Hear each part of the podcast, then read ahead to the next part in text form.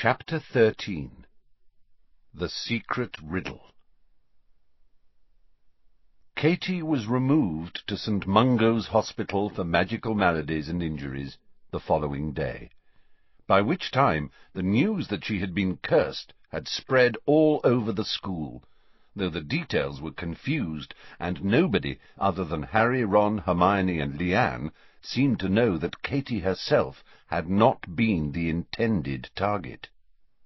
"Oh, and Malfoy knows, of course," said Harry to Ron and Hermione, who continued their new policy of feigning deafness whenever Harry mentioned his Malfoy is a Death Eater theory.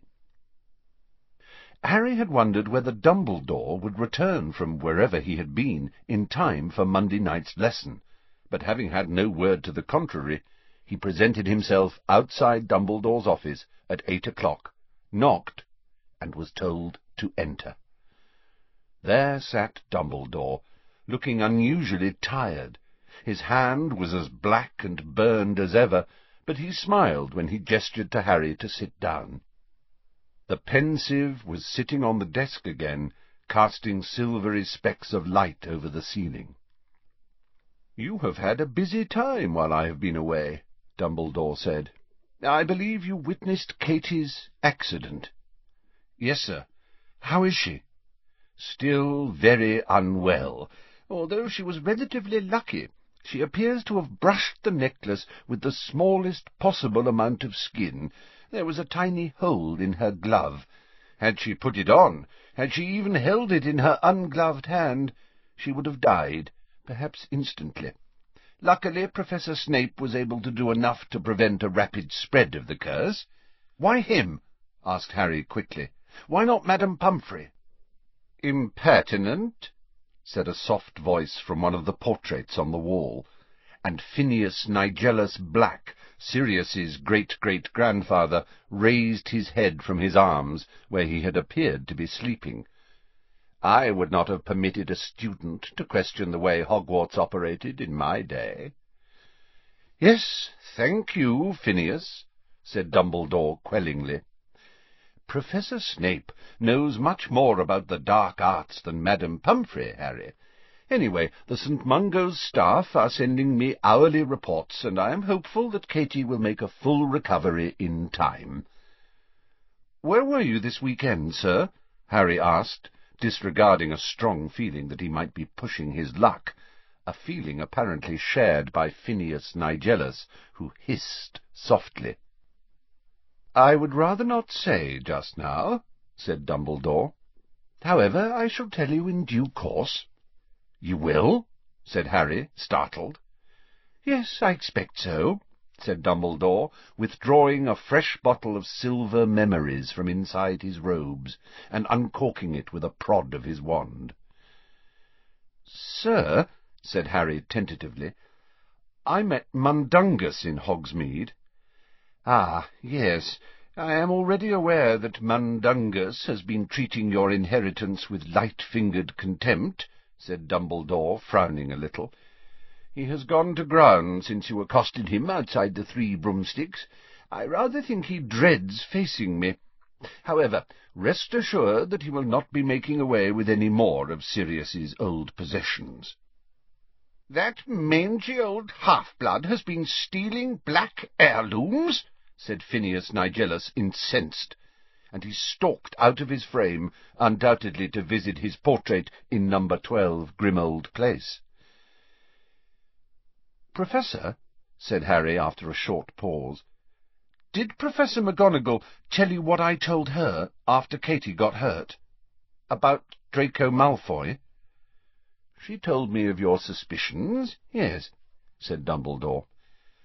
"And do you—" "I shall take all appropriate measures to investigate anyone who might have had a hand in Katie's accident," said Dumbledore. "But what concerns me now, Harry, is our lesson." Harry felt slightly resentful at this. If their lessons were so very important, why had there been such a long gap between the first and second?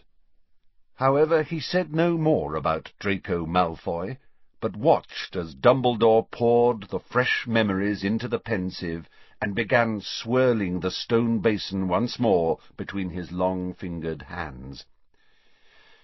You will remember, I am sure, that we left the tale of Lord Voldemort's beginnings at the point where the handsome muggle, Tom Riddle, had abandoned his witch-wife Merope and returned to his family home in Little Hangleton. Merope was left alone in London, expecting the baby who would one day become Lord Voldemort. How do you know she was in London, sir? Because of the evidence of one Caractacus Burke, said Dumbledore, who, by an odd coincidence, helped found the very shop whence came the necklace we have just been discussing. He swilled the contents of the Pensieve as Harry had seen him swill them before, much as a gold prospector sifts for gold. Up out of the swirling silvery mass rose a little old man, revolving slowly in the Pensieve, silver as a ghost, but much more solid, with a thatch of hair that completely covered his eyes. Yes, we acquired it in curious circumstances. It was brought in by a young witch just before Christmas, oh, many years ago now. She said she needed the gold badly. Well, that much was obvious covered in rags and pretty far along, going to have a baby, see. She said the locket had been Slytherin's. Well, we hear that sort of story all the time. Oh, this was Merlin's, this was his favourite teapot. But when I looked at it, it had his mark all right, and a few simple spells were enough to tell me the truth. Of course, that made it near enough priceless. She didn't seem to have any idea how much it was worth, Happy to get ten galleons for it. Best bargain we ever made. Dumbledore gave the Pensieve an extra vigorous shake, and Caractacus Burke descended back into the swirling mass of memory whence he had come. He only gave her ten galleons, said Harry indignantly. Caractacus Burke was not famed for his generosity, said Dumbledore. So we know that, near the end of her pregnancy, Merope was alone in London and in desperate need of gold, desperate enough to sell her one and only valuable possession, the locket that was one of Marvolo's treasured family heirlooms. But she could do magic, said Harry impatiently. She could have got food and everything for herself by magic, couldn't she? Ah, said Dumbledore, Perhaps she could, but it is my belief, I am guessing again, but I am sure I am right, that when her husband abandoned her, Merope stopped using magic. I do not think that she wanted to be a witch any longer. Of course, it is also possible that her unrequited love and the attendant despair sapped her of her powers. That can happen. In any case, as you were about to see, Merope refused to raise her wand even to save her own life. She wouldn't even stay alive for her son. Dumbledore raised his eyebrows. Could you possibly be feeling sorry for Lord Voldemort? No, said Harry quickly. But she had a choice, didn't she? Not like my mother. Your mother had a choice too, said Dumbledore gently. Yes, Merope Riddle chose death in spite of a son who needed her. But do not judge her too harshly, Harry. She was greatly weakened by long suffering, and she never had your mother's courage. And now, if you will stand... Where are we going? Harry asked as Dumbledore joined him at the front of the desk. This time, said Dumbledore, we are going to enter my memory. I think you will find it both rich in detail and satisfyingly accurate. After you, Harry. Harry bent over the Pensieve. His face broke the cool surface of the memory, and then he was falling through darkness again. Seconds later, his feet hit firm ground. He opened his eyes and found that he and Dumbledore were standing in a bustling, old-fashioned London street. "There I am," said Dumbledore brightly, pointing ahead of them to a tall figure crossing the road in front of a horse-drawn milk cart. This Younger Albus Dumbledore's long hair and beard were auburn. Having reached their side of the street, he strode off along the pavement, drawing many curious glances due to the flamboyantly cut suit of plum velvet that he was wearing. "Nice suit, sir," said Harry before he could stop himself, but Dumbledore merely chuckled as they followed his younger self a short distance, finally passing through a set of iron gates into a bare courtyard that fronted a rather grim, square building surrounded by high railings. He mounted the few steps leading to the front door and knocked once. After a moment or two, the door was opened by a scruffy girl wearing an apron. "Good afternoon. I have an appointment with a Mrs. Cole, who I believe is the matron here?" "Oh," said the bewildered-looking girl, taking in Dumbledore's eccentric appearance. "Um, just a mo. Mrs. Cole!" she bellowed over her shoulder. Harry heard a distant voice shouting something in response. The girl turned back to Dumbledore. "Come in. She's on her way." Dumbledore stepped into a hallway tiled in black and white. The whole place was shabby, but spotlessly clean. Harry and the older Dumbledore followed. Before the front door had closed behind them, a skinny, harassed-looking woman came scurrying towards them. She had a sharp-featured face that appeared more anxious than unkind, and she was talking over her shoulder to another aproned helper as she walked towards Dumbledore. "And take the iodine upstairs to Martha. Billy Stubbs has been picking his scabs, and Eric Whalley's oozing all over his sheets. Chicken pox on top of everything else," she said to nobody in particular. And then her eyes fell upon Dumbledore, and she stopped dead in her tracks looking as astonished as if a giraffe had just crossed her threshold. "Good afternoon," said Dumbledore, holding out his hand. Mrs. Cole simply gaped. "My name is Albus Dumbledore. I sent you a letter requesting an appointment, and you very kindly invited me here today." Mrs. Cole blinked. Apparently deciding that Dumbledore was not a hallucination, she said feebly, "Oh, Yes. Well, well then, uh, you'd better come into my room. Yes. She led Dumbledore into a small room that seemed part sitting-room, part office. It was as shabby as the hallway, and the furniture was old and mismatched. She invited Dumbledore to sit on a rickety chair, and seated herself behind a cluttered desk, eyeing him nervously. "I am here, as I told you in my letter, to discuss Tom Riddle and arrangements for his future," said Dumbledore. "Are you family?" asked Mrs. Cole. "No, I am a teacher," said Dumbledore. "I have come to offer Tom a place at my school." "What school's this, then?" "It is called Hogwarts," said Dumbledore. "And how come you're interested in Tom?" "We believe he has qualities we are looking for. You mean he's won a scholarship? How can he have done? He's never been entered for one.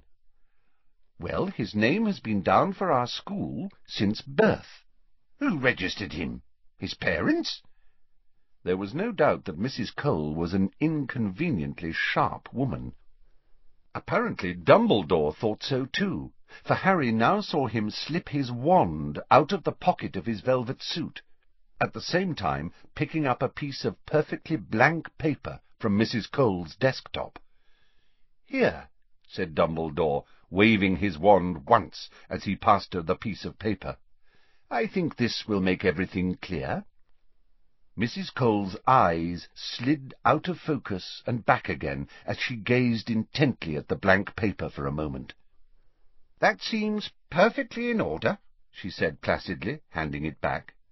Then her eyes fell upon a bottle of gin and two glasses that had certainly not been present a few seconds before. "Er, may I offer you a glass of gin?" she said in an extra-refined voice. "Thank you very much," said Dumbledore, beaming.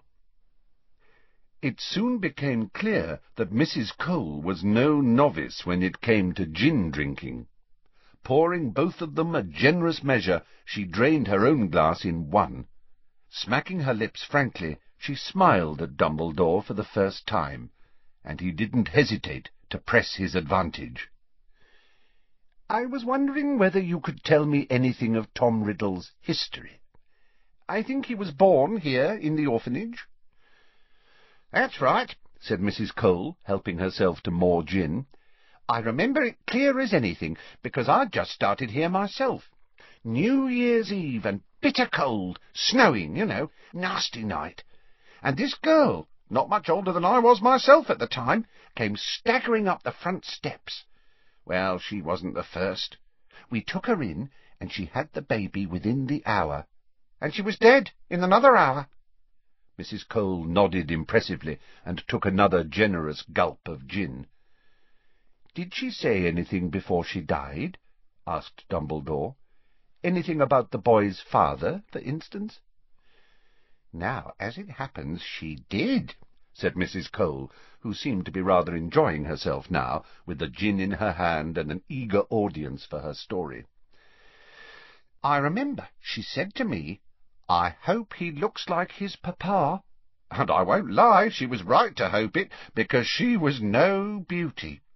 And then she told me he was to be named Tom for his father, and Marvolo for her father.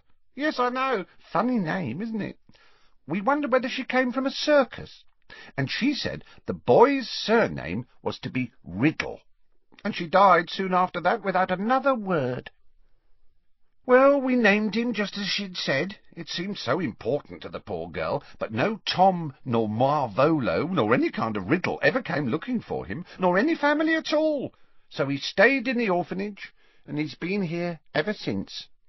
Mrs. Cole helped herself, almost absent-mindedly, to another healthy measure of gin. Two pink spots had appeared high on her cheekbones.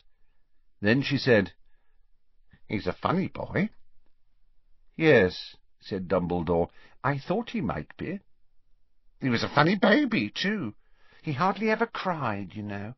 And then, when he got a little older, he was odd. Odd? In what way? asked Dumbledore gently. Well, he... But Mrs. Cole pulled up short, and there was nothing blurry or vague about the inquisitorial glance she shot Dumbledore over her gin-glass. He's definitely got a place at your school, you say? Definitely, said Dumbledore. And nothing I say can change that? Nothing, said Dumbledore. You'll be taking him away, whatever?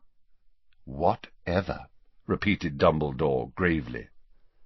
She squinted at him as though deciding whether or not to trust him. Apparently she decided she could, because she said in a sudden rush, He scares the other children. You mean he is a bully? asked Dumbledore. I think he must be, said Mrs. Cole, frowning slightly. But it's very hard to catch him at it. There have been incidents. Nasty things. Dumbledore did not press her, though Harry could tell that he was interested. She took yet another gulp of gin, and her rosy cheeks grew rosier still. Billy Stubbs' rabbit? Well, Tom said he didn't do it, and I don't see how he could have done. But even so, it didn't hang itself from the rafters, did it? I shouldn't think so, no, said Dumbledore quietly. But I'm jiggered if I know how he got up there to do it. All I know is he and Billy had argued the day before, and then Mrs. Cole took another swig of gin, slopping a little over her chin this time. On the summer outing, we take them out, you know, once a year, to the countryside or the seaside. Well, Amy Benson and Dennis Bishop were never quite right afterwards, and all we ever got out of them was that they'd gone into a cave with Tom Riddle. He swore they'd just gone exploring, but something happened in there, I'm sure of it. And, well, there have been a lot of things. Funny things. She looked at Dumbledore again, and though her cheeks were flushed, her gaze was steady. I don't think many people will be sorry to see the back of him. You understand, I'm sure, that we will not be keeping him permanently, said Dumbledore. He will have to return here, at the very least, every summer. Oh, well, that's better than a whack on the nose with a rusty poker, said Mrs. Cole with a slight hiccup. She got to her feet, and Harry was impressed to see that she was quite steady, even though two-thirds of the gin was now gone. I suppose you'd like to see him? Very much, said Dumbledore, rising too. She led him out of her office and up the stone stairs, calling out instructions and admonitions to helpers and children as she passed. The orphans, Harry saw, were all wearing the same kind of greyish tunic. They looked reasonably well cared for, but there was no denying that this was a grim place in which to grow up. Here we are, said Mrs. Cole as they turned off the second landing and stopped outside the first door in a long corridor. She knocked twice and entered. Tom, you've got a visitor. This is Mr. Dumbarton. Uh, sorry, uh, Dunderbore. Uh, he's come to tell you... Well, I'll let him do it. Harry and the two Dumbledores entered the room, and Mrs. Cole closed the door on them. It was a small, bare room, with nothing in it except an old wardrobe and an iron bedstead. A boy was sitting on top of the grey blankets, his legs stretched out in front of him, holding a book. There was no trace of the gaunts in Tom Riddle's face. Merope had got her dying wish. He was his handsome father in miniature, tall for eleven years old, dark-haired and pale. His eyes narrowed slightly as he took in Dumbledore's eccentric appearance. There was a moment's silence. "How do you do, Tom?" said Dumbledore, walking forwards and holding out his hand. The boy hesitated, then took it, and they shook hands. Dumbledore drew up the hard wooden chair beside Riddle, so that the pair of them looked rather like a hospital patient and visitor. "I am Professor Dumbledore." "Professor?" repeated Riddle. He looked wary. "Is that like doctor? What are you here for? Did she get you in to have a look at me?" He was pointing at the door through which Mrs. Cole had just left. "No, no," said Dumbledore, smiling. "I don't believe you," said Riddle. "She wants me looked at, doesn't she?" "Tell the truth!" He spoke the last three words with a ringing force that was almost shocking. It was a command, and it sounded as though he had given it many times before. His eyes had widened, and he was glaring at Dumbledore, who made no response except to continue smiling pleasantly. After a few seconds, Riddle stopped glaring, though he looked, if anything, warier still. "Who are you?" "I have told you. My name is Professor Dumbledore, and I work at a school called Hogwarts. I have come to offer you a place at my school, your new school, if you would like to come. Riddle's reaction to this was most surprising. He leapt from the bed and backed away from Dumbledore, looking furious. "You can't kid me! The asylum! That's where you're from, isn't it? Professor! Yes, of course. Well, I'm not going, see? That old cat's the one who should be in the asylum. I never did anything to little Amy Benson or Dennis Bishop, and you can ask them. They'll tell you." "I am not from the asylum," said Dumbledore patiently. I am a teacher, and if you will sit down calmly, I shall tell you about Hogwarts. Of course, if you would rather not come to the school, nobody will force you. I'd like to see them try, sneered Riddle. Hogwarts, Dumbledore went on, as though he had not heard Riddle's last words, is a school for people with special abilities. I'm not mad, I know that you are not mad. Hogwarts is not a school for mad people. It is a school of magic. There was silence. Riddle had frozen, his face expressionless. but his eyes were flickering back and forth between each of Dumbledore's, as though trying to catch one of them lying. Magic, he repeated in a whisper. That's right, said Dumbledore. It's... it's magic, what I can do. What is it that you can do? All sorts, breathed Riddle. A flush of excitement was rising up his neck into his hollow cheeks. He looked fevered. I can make things move without touching them. I can make animals do what I want them to do without training them. I can make bad things happen to people who annoy me. I can make them hurt if I want to. His legs were trembling. He stumbled forwards and sat down on the bed again, staring at his hands, his head bowed as though in prayer. I knew I was different, he whispered to his own quivering fingers. I knew I was special. Always I knew there was something. Well, you were quite right, said Dumbledore, who was no longer smiling, but watching Riddle intently. You are a wizard. Riddle lifted his head. His face was transfigured. There was a wild happiness upon it, yet for some reason it did not make him better looking. On the contrary, his finely carved features seemed somehow rougher, his expression almost bestial. Are you a wizard too? Yes, I am. Prove it, said Riddle at once, in the same commanding tone he had used when he had said, Tell the truth. Dumbledore raised his eyebrows. If, as I take it, you are accepting your place at Hogwarts... Of course I am. Then you will address me as Professor, or Sir. Riddle's expression hardened for the most fleeting moment before he said, in an unrecognizably polite voice, I'm sorry, sir. I meant, please, Professor, could you show me?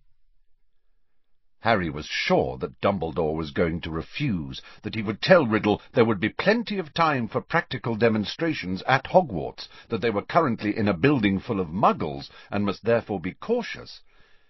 To his great surprise, however, Dumbledore drew his wand from an inside pocket of his suit jacket, pointed it at the shabby wardrobe in the corner, and gave the wand a casual flick. The wardrobe burst into flames.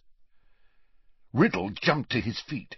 Harry could hardly blame him for howling in shock and rage. All his worldly possessions must have been in there. But even as Riddle rounded on Dumbledore, the flames vanished, leaving the wardrobe completely undamaged. Riddle stared from the wardrobe to Dumbledore, then, his expression greedy, he pointed at the wand. "Where can I get one of them?" "All in good time," said Dumbledore. "I think there is something trying to get out of your wardrobe." And sure enough, a faint rattling could be heard from inside it. For the first time Riddle looked frightened. "Open the door," said Dumbledore. Riddle hesitated, then crossed the room and threw open the wardrobe door. On the topmost shelf, above a rail of threadbare clothes, a small cardboard box was shaking and rattling as though there were several frantic mice trapped inside it.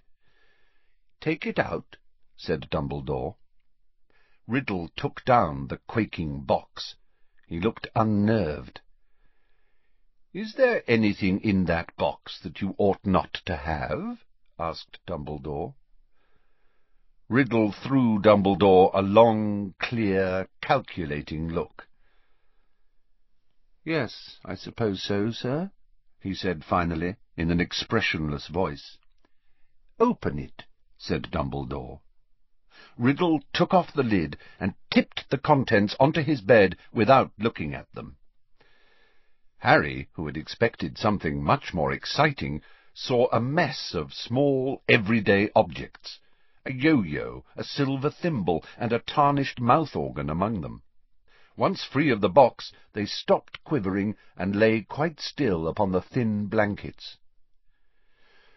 "You will return them to their owners with your apologies," said Dumbledore calmly, putting his wand back into his jacket. "I shall know whether it has been done. And be warned, thieving is not tolerated at Hogwarts." Riddle did not look remotely abashed. He was still staring coldly and appraisingly at Dumbledore. At last he said in a colourless voice, "Yes, sir." "At Hogwarts," Dumbledore went on, "we teach you not only to use magic, but to control it. You have, inadvertently I am sure, been using your powers in a way that is neither taught nor tolerated at our school. You are not the first, nor will you be the last, to allow your magic to run away with you. But you should know that Hogwarts can expel students, and the Ministry of Magic, yes, there is a ministry, will punish lawbreakers still more severely. All new wizards must accept that in entering our world they abide by our laws. Yes, sir, said Riddle again. It was impossible to tell what he was thinking. His face remained quite blank as he put the little cache of stolen objects back into the cardboard box. When he had finished, he turned to Dumbledore and said boldly, I haven't got any money. That is easily remedied, said Dumbledore, drawing a leather money pouch from his pocket. There is a fund at Hogwarts for those who require assistance to buy books and robes, you might have to buy some of your spell-books and so on second-hand, but— "Where do you buy spell-books?" interrupted Riddle, who had taken the heavy money-bag without thanking Dumbledore, and was now examining a fat gold galleon. "In Diagon Alley," said Dumbledore. "I have your list of books and school equipment with me. I can help you find everything. You're coming with me?" asked Riddle, looking up. "Certainly, if you—" "I don't need you said Riddle. I'm used to doing things for myself. I go round London on my own all the time. How do you get to this Diagon Alley? Sir, he added, catching Dumbledore's eye. Harry thought that Dumbledore would insist upon accompanying Riddle, but once again he was surprised. Dumbledore handed Riddle the envelope containing his list of equipment, and, after telling Riddle exactly how to get to the leaky cauldron from the orphanage, he said, You will be able to see it, although muggles around you, eh, non-magical people, that is, will not. Ask for Tom the Barman. Easy enough to remember, as he shares your name. Riddle gave an irritable twitch, as though trying to displace an irksome fly. You dislike the name Tom? There are a lot of Toms, muttered Riddle. Then, as though he could not suppress the question, as though it burst from him in spite of himself, he asked, Was my father a wizard? He was called Tom Riddle, too, they've told me. I'm afraid I don't know, said Dumbledore, his voice gentle. My mother can't have been magic, or she wouldn't have died, said Riddle, more to himself than Dumbledore. It must have been him. So, when I've got all my stuff, when do I come to this Hogwarts? All the details are on the second piece of parchment in your envelope, said Dumbledore. You will leave from King's Cross Station on the first of September.